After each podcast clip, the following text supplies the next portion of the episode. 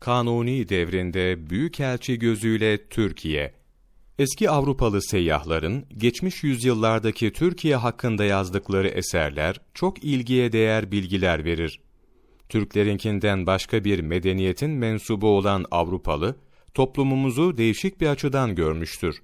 İçlerinde geniş kültürlü ve derin görüşlü olanlar, geçmiş yüzyıllardaki Türkler hakkında gerçekten önemli şeyler söylemişlerdir.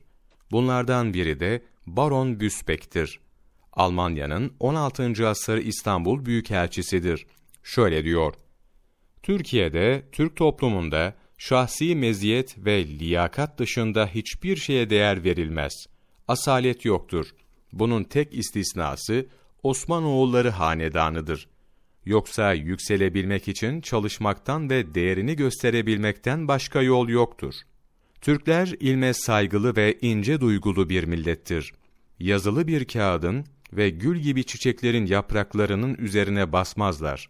Yolda yazılı bir kağıt görünce alıp bir kenara koyarlar ki kimse üzerinden geçmesin. İstanbul şehrine gelince burası cihanın taht şehri olmak için yaratılmışa benzer.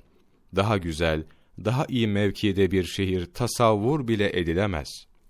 Türk sistemini kendi sistemimize mukayese ettiğim zaman gelecekte başımıza gelmesi muhtemel şeyleri düşünüp titriyorum.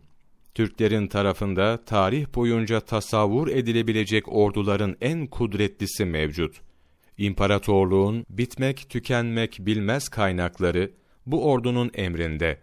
Zafere alışkanlık, devamlı seferlerin tecrübeleri, birlik, düzen, disiplin, kanaatkarlık, uyanıklık, bu büyük ordunun başlıca vasıflarını teşkil ediyor. Kavgadan, münakaşadan, şiddetten, zorlamadan eser yoktu. Yüksek sesle konuşana bile rastlamadım. Her taraf tertemizdi. En küçük disiplinsizlik derhal cezalandırılıyor ve hiçbir suça göz yumulmuyordu.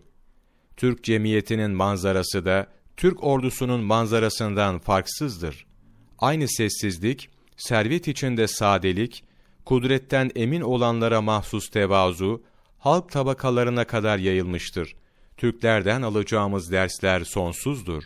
Yılmaz Öztuna, Türk Tarihinden Yapraklar, sayfa 293-295, 9 Aralık Mevlana takvimi